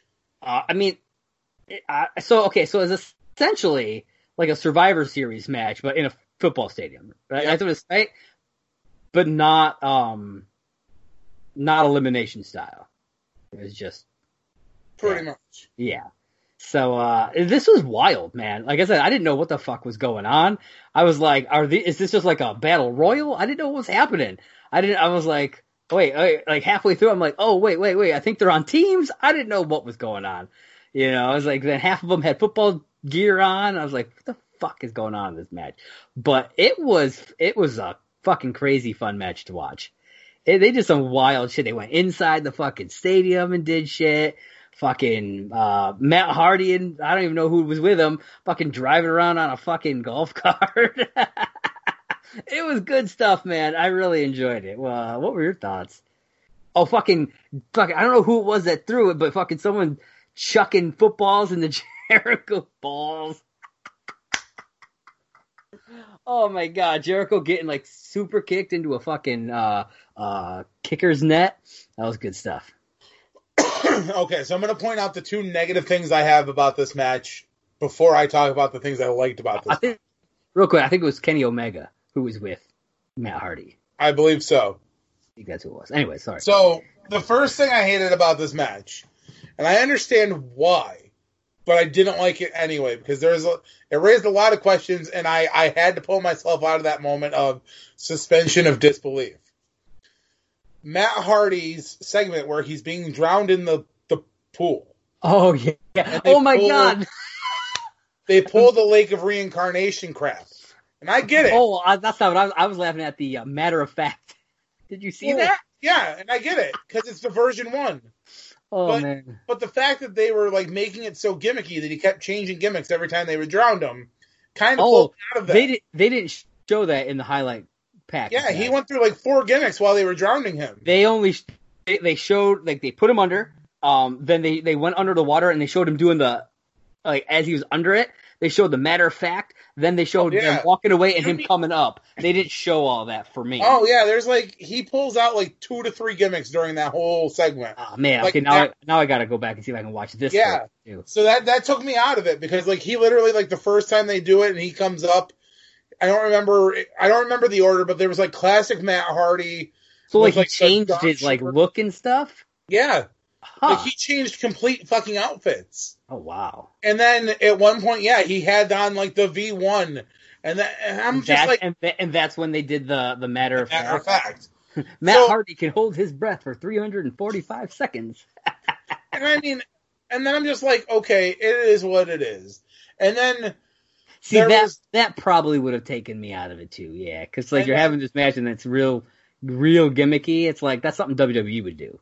Exactly. This is the second time now they've done this with Matt specifically. Mm. And I'm just like, it's got to calm down a little bit because you can't do that with a live crowd. Yeah. Like, you're going to have to stop doing that unless you're going to make all of the Elite versus all of the Inner Circle specialty fucking film matches, and then that's just going to irritate your crowd. Yeah. So then, I can't really remember what the other thing was that I didn't like, but there was something that irritated me. So obviously it wasn't too important. One of the things I give mad props to about this match, though, is the Adam Page, Jack Hagar moment at the bar. Jake Hagar walks into the bar, and Adam Page is sitting there with his scotch. Uh-huh. And he literally just looks over, and he's like, are you here to drink, or are you here to fight? And Jake doesn't say a word. He just picks up a, bar, a bottle, pours himself a drink. They toast each other, and then they slam him back. And then they say, just fist. Go at it, yeah. And in oh, all God. honesty, fucking bravo, gentlemen, because yeah. that right there was the moment of the match for me. Yeah. I was like, honestly pissed that me and you never thought of that in the backyard. That's and, true. And honestly, in a year when we have our last match, I might fucking pull that with you. I might literally just pull a beer out and be like, hey, hey, hey, hey, hey. I love you like a brother. Let's have this moment. Let's do this. Throwback part of beer, and then just beat your fucking ass. I'd be okay with that. I, I like mean, it. the rest it's, of the match I thought was pretty book. good.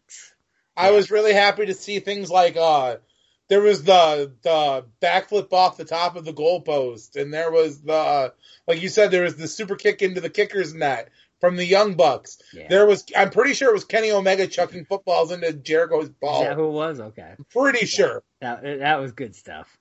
Um, I think it was, was it, um, was it one of the Young Bucks who came running down from the, from the, yep. cro- from the stands yep. and hopped up on the railing and then just fucking put, was it Jericho through the table? Yep. Yeah.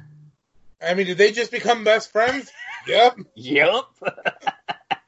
I mean, that match, I mean, the couple things I hated didn't take away from the fact it was still a great match. Um, And then, like, you got, like, a small appearance by, like, it's not Vanguard one anymore. It's, um, Oh, fuck, I, I didn't remember what they wrote. I, I should have wrote it down because I knew I was going to have this problem. Vanguard one got destroyed, though, and now there's a new uh, service droid for Hardy, and the, he got debuted at the event. Oh, okay. Vanguard one was his droid, or not his droid. Um, oh, my God, what do they call those things? Drones. It's his drone. Oh, yeah, yeah, yeah, yeah, yeah. yeah. I've seen him throughout, like, the last month or whatever. Yeah, yeah, yeah. Yep. Yeah. Yeah, interesting. But I mean, yeah, I mean, it was a good event overall. I don't, I don't take away from anything from it. Yeah. A E W yeah. clinics. Yeah, I, uh, I, I enjoyed it. I really did. And uh, at least, like I said, what I saw of it. Um, would I want to pay fifty dollars for it? Probably not. Would it have been worth it? Maybe. I it mean, might have been. It might have been. I mean, I'm just, I'm just broke. I look at the event and I'm like, you don't want to pay fifty bucks? See a couple of haters, couple, couple of haters, couple of haters, couple of haters. Now, if it was like thirty bucks, I'll be honest, I'd probably get these pay-per-views. What about forty? Uh, say, John, kick in, and I'll share the. I don't even know how you access them. Thirty-five fifty. I'd go there. Okay. Okay. Yeah. Sold. Sold. Oh, you pay the other fifteen, and I'll and I'll get it. Okay. There I'm okay go. with that. All right. Uh, but yeah, so that was uh, A E W's Double or Nothing. Double definitely, or nothing twenty twenty, bro. De- Get your no! Definitely Get your back straight. Definitely was not nothing. Yeah. I don't think it was double though either. I, I didn't I haven't seen a previous one, so I can't I can't compare. So yeah. So we are gonna move on to the rest of our reviews. Uh The next two chapters of uh, The Undertaker, The Last Ride, uh, dropped in between uh, the last podcast and this one. Yeah. So we have chap- Chapter two, Redemption, and Chapter three, End of an Era. Uh, real quick thoughts on Chapter two. We'll take it in order. Shit, I don't remember. I watched them back to back. Okay, oh, so... Honestly, so... so. Uh, uh, followed his... to that Mania match with Roman Reigns. Part two covered the following year after WrestleMania thirty-one, that that whole year leading up to his match at WrestleMania thirty-four with John Cena. Uh, it, it showed his hip surgery, uh, which, fuck it, dude, uh, I, I was cringing watching that fucking thing. They were like fucking hammering and drilling into his hip and shit. I was like, oh. We used to watch Nip Tuck. Dude.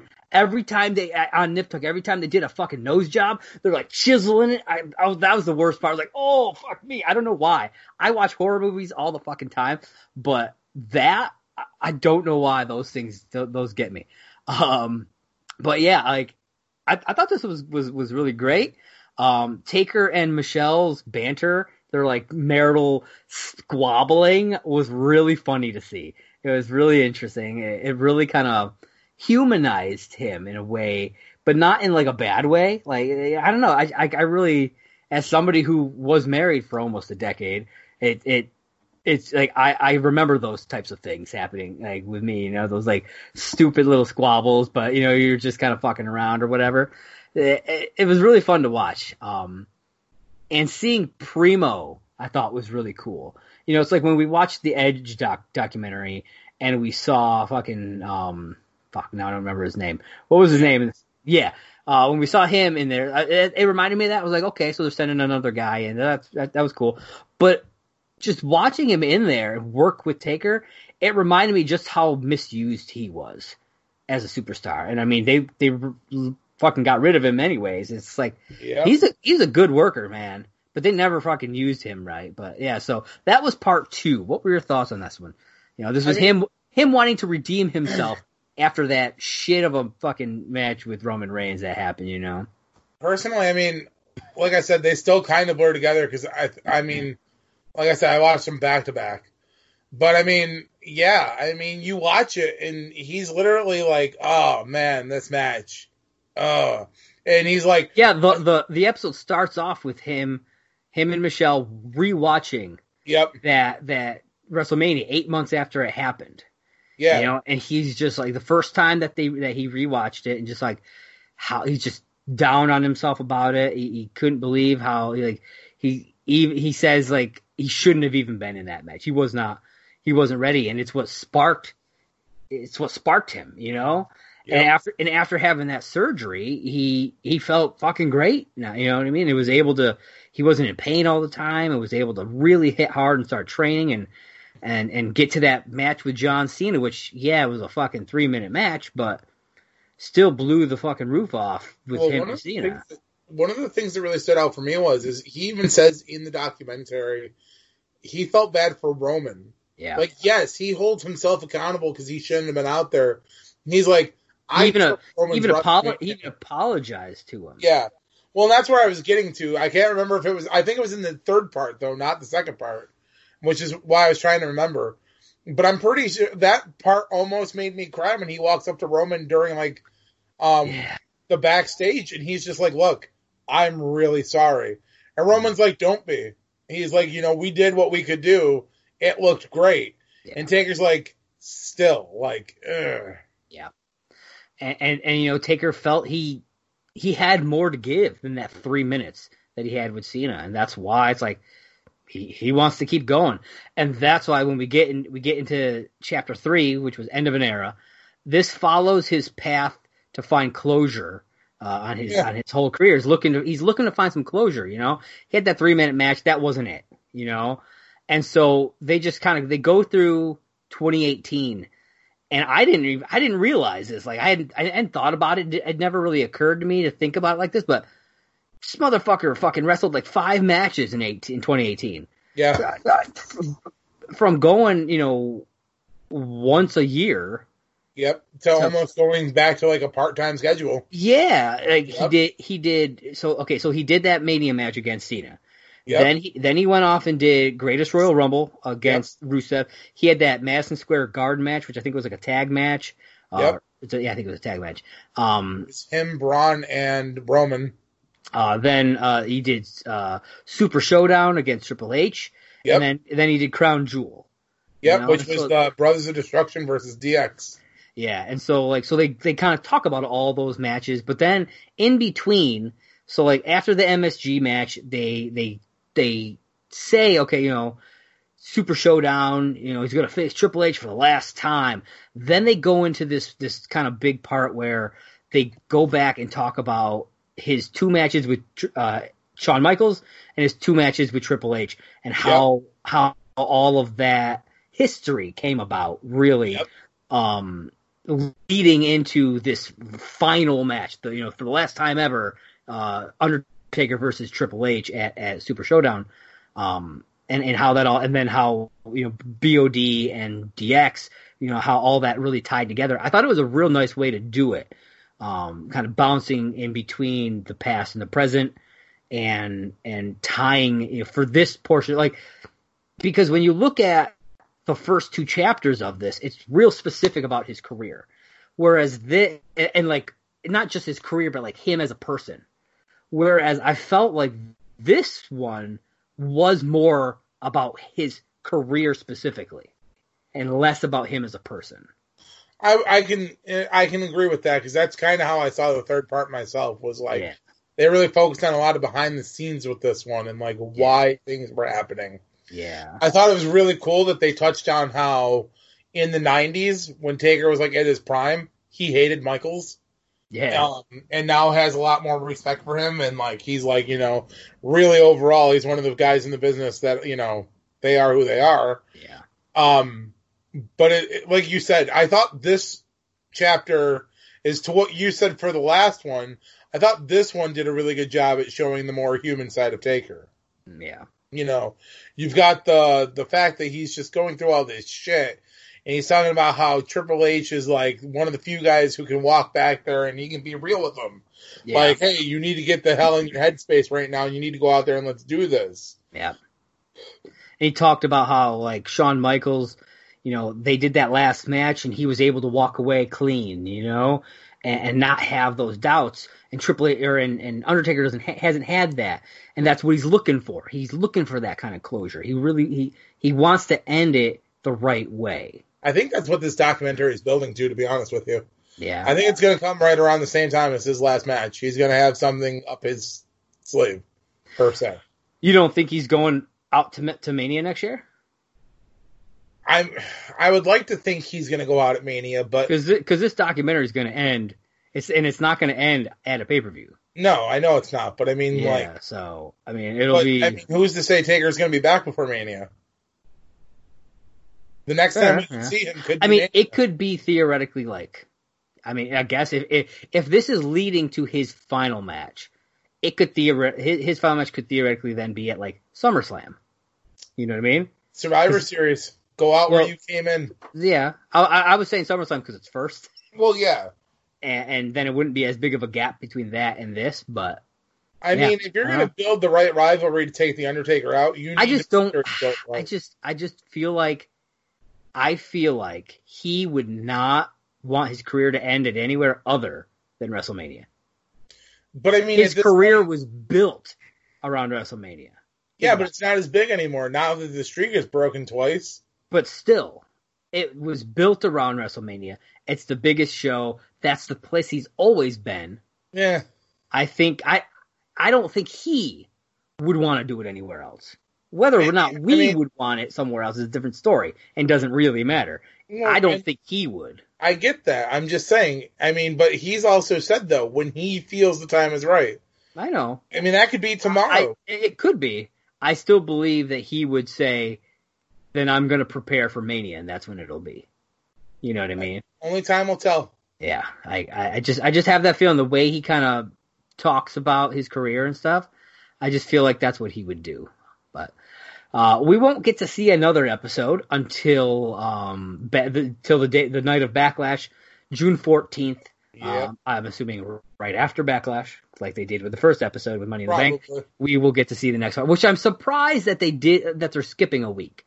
To be totally honest, because they could have, because like you got you got this, you got N X T In Your House next week. They could have had it following N X T In Your House, and then have the finale follow Backlash. Yeah, they could have. But the finale is gonna just be on just like a random Sunday. That is kind of weird, yeah. Unless they wait a month, which would suck. It would. Like here's three in a row. Then you got to wait two weeks. Then you got to wait a month. That would suck. Yeah. So, but yeah, part four coming June fourteenth. June fourteenth. All right. Uh, before we get into, I want to end on the Owen Hart piece. Um, so I'm going to talk real quick about uh, Fight Like a Girl. I finished up watching the season of it. I know you haven't watched it, so I, that's why I just wanted to talk about it real quick. Um, this is a show on on Quibi. It's this new streaming service that does quick bites. That's that's where the name comes from. Quibi, quick bites. Oh, okay. So it's so it's like videos that are uh, ten minutes or less. Yeah, that I remember. Yeah, and so they they did this series where they bring uh, a woman that you know has had you know they they deal with um, like self-esteem issues, weight issues, um, uh, self-worth. Uh, they have yeah. an ep- they have an episode about anorexia, uh, an episode about coming out. Um, that's the kind of stuff that they deal with, and they pair them up with uh, a female superstar, a female wrestler, however you want to call it. Uh, and they, they, it's a ten week transformation process. The problem is, okay, I, I love this premise. I think it's a fantastic premise. The problem is they're like five to ten minutes long. So you yep. really don't get anything. You like, they show them at the beginning, then they show like a quick, you get like, you get like a short, um, like, little bit of montage of them working out in the in the training facility, and that's really it.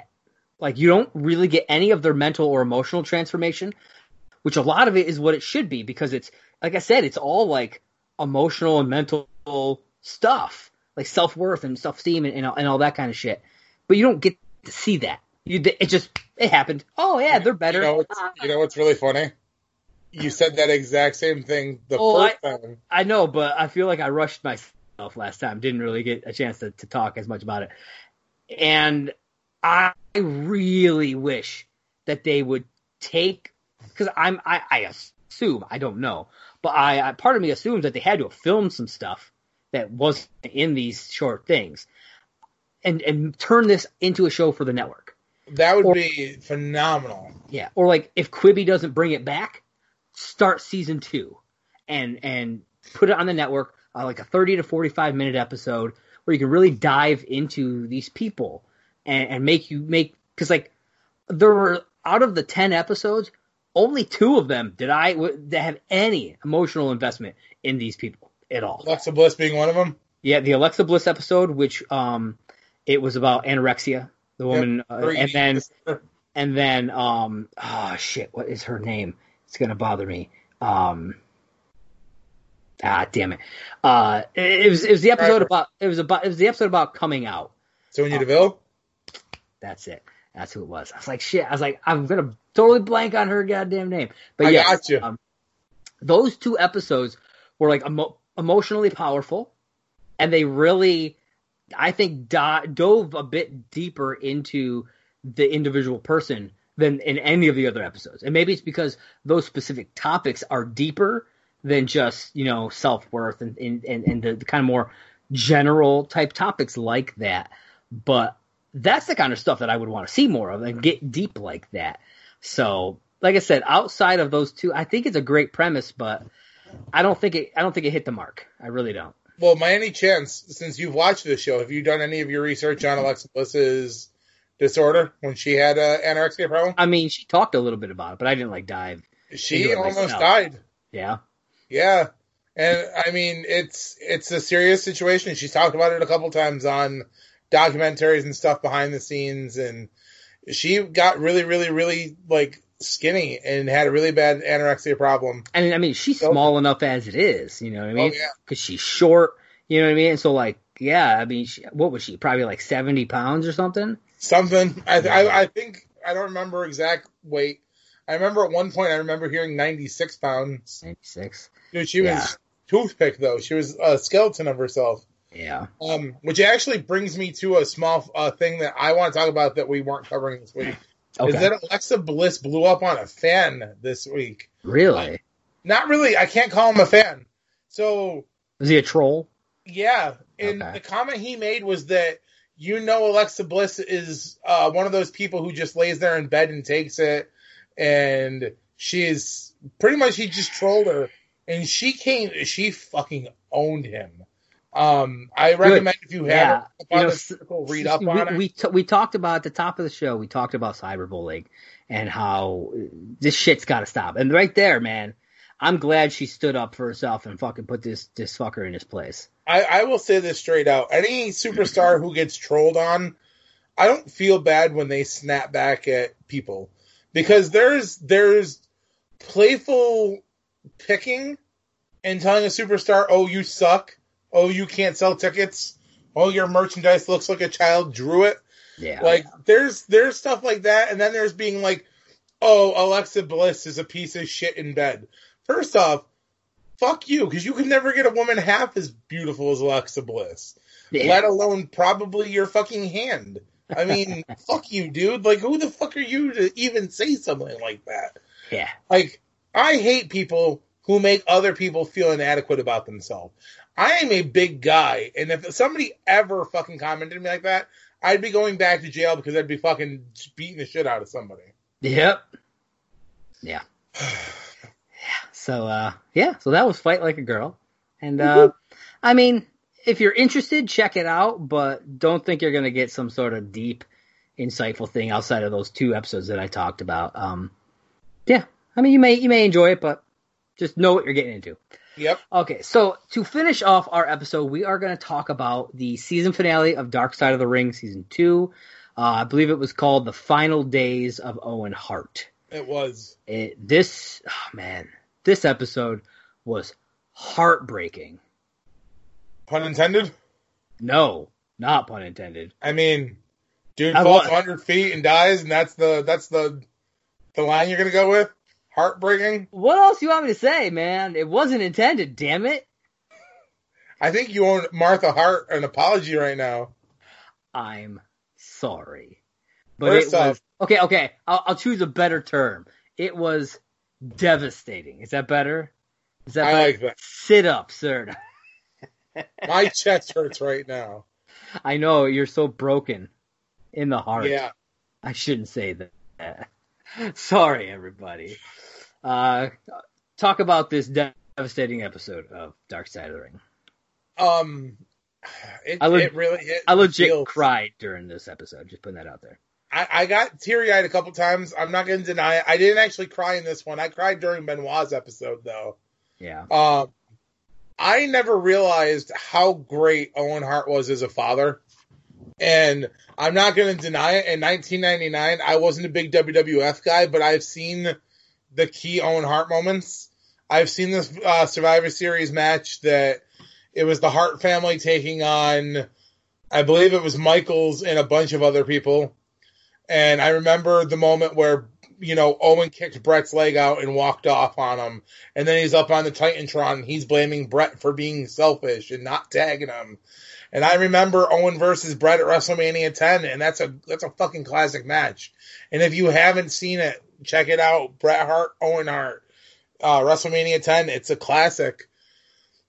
But May twenty-third, nineteen ninety-nine. Yeah. I wasn't watching the pay-per-view, so I can't even try to act like I've been there and I was watching and, you know, but I can't imagine being Owen's family going through what they went through. I mean, yeah, it's a devastating moment, and it was a sad moment for professional wrestling. And mm-hmm. there was something that got said during the the recording, and I sat here today, because I rewatched it today to be fresh about this episode. And there was something I caught this time that I didn't catch the first time, and it's Owen Hart passed in nineteen ninety-nine. And then you started getting guys like Edge and the Hardys and Kurt Angle and all of them started coming in in like two thousand, like late ninety-nine, early two thousand. Yeah. Had Owen Hart survived like another year or two, he could have had some of the greatest matches of his entire career. Yeah. And yeah. It's really sad to think that there are guys who could have worked with it. Because Owen was. He was ahead of his time, man. I think he would have been a top guy. I, I really think do. He could have been a top guy. I mean, and you, the look fact at, that he never you look was. at guy, you look at guys like like Eddie Guerrero and, and Edge. Like, they were top guys. And I think he, he would have gave them a run for their money, man. I think he would have... I mean, worked, he would have had programs that were fucking amazing with guys like that. He was pedigree, man. I mean, he came from the royal family of the Hearts. I mean, he was trained in the dungeon. He had presence. And I mean... And even his family says, you know, like, he was a prodigy. Yeah. He could do it all, man. He could high fly. He could technical wrestle. He could do it all. Yeah. Well, I mean, like, Jericho said it best, too. Like, he's like, you know, like, the first time I saw him, he was doing shit in the ring that, like, other guys weren't doing. He was, like, running and jumping onto a guy's back and doing a backflip off oh, of him. That was awesome. Like, because they showed that, that scene. That was yeah. Awesome. And even even J R said it. He's like, the first time I saw him in the ring, I was like, why isn't he just main eventing already? Like, why isn't he, why yeah. is he down here doing this shit? Why isn't he in bigger territory? God, I feel so, like, it's like, yes, I feel bad for, for the family, but it's like, another person who who does, who gets overlooked in the feeling bad department is J R. Like, what he had to do that night, knowing, knowing that Owen wasn't going to make it. Yeah, like, it's a, that was a rough moment. Overall, that was... Essentially fill in, fucking just talk, and, and, and have no real updates to give. Like, I, I, I don't know if I could have done that, man. I, I don't know. And, I mean, he straight out says during that episode, too, like, he's like, you know, there's the point when they're like, hey, you're not giving real updates. And he's like, well, we don't have an update. And they're like, well, yeah. Owen died. And they come back from that break, and he's like, oh, ladies and gentlemen, you know, this is what happened. And, like, mm. I can't imagine being the guy. And, now, and think about it like this, because I didn't think about – we've talked about Over the Edge a few times in our personal relationship off camera. Yeah. And how devastating of a moment in professional wrestling – in general, that was. And whether or not Vince McMahon re- made the right decision in going on with that pay-per-view. Which I don't think he did, but that's... I don't yeah. think he did either. But then something his wife said on camera, I never took the aspect of thinking about. And that's, that should have been stopped because that was an active crime scene. Yeah. Oh, yeah, absolutely. You know? And like the fact... These wrestlers that- are fucking wrestling where he, where he died, where his blood is. Yeah. You know what I mean? Like... Like, ah, I don't know. And I mean, she she says, um, you know, like he broke some of the boards and stuff. I've been in a professional wrestling ring. The fact that he man, well, I mean, it doesn't shock me because of the fall, but I mean, like, yeah. And then there's the story about how I think I think it was the Godfather was like when he was falling, he was telling people get out of the way. Yeah, like look out. His last words were "Look out, look out." Yeah, like I can't imagine being there. I'm, I'm I've got goosebumps just thinking about it, but like I yeah. can't imagine being the person who had to be there to be the person to be like, hey, now we need to call his wife and tell his wife that he's not coming home. Yeah. And I agree. I don't think the entrance was needed for that night. I mean, it was it was supposed to be for the I C title, but it wasn't needed. Yeah. And and it was all to save a couple extra seconds of time. That they they, they, they use a different carabiner, a, a easy release fucking thing instead of that locking one, just so that once he got down, he didn't have to fuck with it. Oh, it, it. Which it doesn't make sense anyway because he was the first person down to the ring. Godfather was still backstage. Yeah, it shouldn't so have mattered. Would have had he to gets have shot down. Godfather coming out anyway. What they should have done, he gets down, the ref undoes it. There you go. That's what I'm saying. Like that simple change of thing would have made the difference, you know. I don't know. But yeah, overall, what did you think of this episode? Like, how about this? Compared to the Benoit episode, because that's the only other one I've watched. Not not what as you, sad.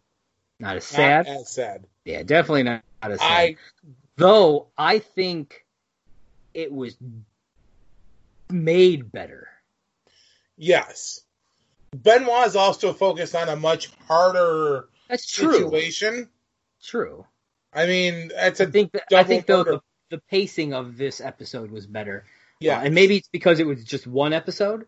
Uh, maybe I and maybe the, the fact that the Benoit one was two, so it had to be stretched or whatever. There's a lot of a lot of stuff going on in it. Um, and, and, and nothing against that Benoit one because that Benoit episode, the two parter, was fantastic. Yeah, it was. It was a great, great. But I think of the two, this one was. And, and you said you've watched multiple from this season. Oh, right? yeah, yeah. I've watched, uh, I watched the Brawl for All. I watched the Road Warrior episode. So, uh, of all the ones that you've watched, which one have you liked the best? I'm just curious. That's a that's a tough one. Yeah, it would probably be a toss up between the Benoit or the Road Warriors. Road Warriors. Okay, cool. Um, I was a huge L O D fan when I was growing up, man. And I know a lot of people still call them the Road Warriors, but I was introduced to them as L O D. Um. But, man, they were those. Well, okay. So, because I, I, I said I don't want to make this episode too, too long. I want to tell the story we were told by one Tatanka. Okay. Go for it. Do you remember the story Tatanka told us when we met him? Yes, I do. So, so I'm, I'm excited to get this out into the air. For, for the rest of you who don't know, Josh and I. We we used to, when we kind of got out of the wrestling business, we would still go to shows and stuff. And we would try to get three-minute interviews, or not three-minute, three-question interviews with wrestlers. And we went to a show for a, it was a, it was a dedication show for a superstar's sister who had passed away from cancer. Um, and Tatanka was there. And Tatanka told us this phenomenal story about when he was first getting to the W W F, and he walks into this uh, this gym, and he's like, you know, you got Hogan and Warrior over here on the arms, and they're working out together. He's like, and you got um, so-and-so over here and so-and-so over here. He's like, and in the back corner of the gym, he's like, you got Hawk and Animal on the leg machine. And he goes... And so he made his way around the gym, and he's ha- highing this person, and what's up to that person? He goes, and I walked back to the Road Warriors, and I'm like, hey, guys. And I can't remember which one he said was on the machine. He goes, but whoever it was had about a thousand pounds on the machine. And he said, he's, he's like, hey, man, do you need a spot for that? And whichever one of the guys was on the machine goes, spot this asshole, and drops the fucking weight. It just starts boom, boom, boom, boom, boom. He was like, I remember that day fondly because that was the day I walked up to Vince McMahon and said, "Hi, my name's Chris. I don't work L O D." And I just remember that being a really fucking great moment with him because Josh and I got a hell of an interview out of him, and we talked to him for almost an hour. Yeah. And we didn't record it because uh, we weren't expecting it. It wasn't something that we asked for. Yeah. It was just it, it, it legitimately would just wound up being a just a conversation with Tatanka. We were just hanging out backstage and got to, you know, talk with him. That was fucking awesome. Dude, he was amazing. Um, Same thing happened with uh, Nick Dinsmore. Oh, my God, yeah. It was yeah. Just chilling out and talking. And yeah. Yeah, that's that's good stuff. I miss those days. Yeah. But, yeah, that uh, that wraps up this episode of Off the Ropes with John and Josh. Thank you so much, uh, everybody, for uh, joining us and listening to our us fucking ramble on about all kinds of random shit in the world of wrestling. Uh, Josh's love for Ronda Rousey. You know it. If uh, if you guys want to uh, get in touch with us, uh, you can hit me up on Twitter at J P Raynor. That's J P R A Y N O R. Uh, you can, of course, go reach out to uh, us on our official Off the Ropes Twitter. That is uh, at Off the Ropes J J. Uh, I'm sure, John, if, if there's a specific place you'd like them to reach out to uh, grab a little bit of you, you know what I I'm mean, saying? I'm on Facebook, J John Made. Uh, you can you can email me at John underscore Made at hotmail dot com. I mean, I'm old fashioned. I like a good email. It's true. He does. Yeah, he uh, he got rid of his Twitter a long time ago. If you uh, I'm, you, I'm if you bug him enough, send him Twitter enough back. emails, and maybe he'll reopen that. Who knows? I'm considering bringing a Twitter back for Simply Sane at this point. There you go. There you go. Yeah, and be yeah. sure to check out. Yeah, he's got another podcast out there. It's called Simply Sane. Ah, uh, bro, you ain't got to talk about Simply Sane. Let's talk about it. Anchor dot f m slash Simply Sane.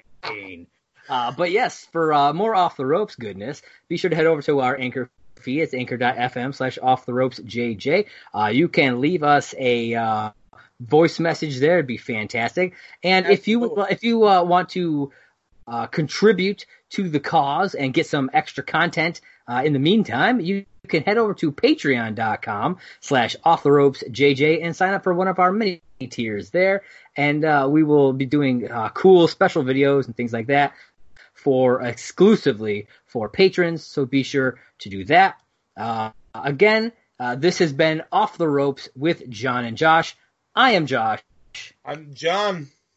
And we are down, down for the, for the count. count. Catch you next time. Peace.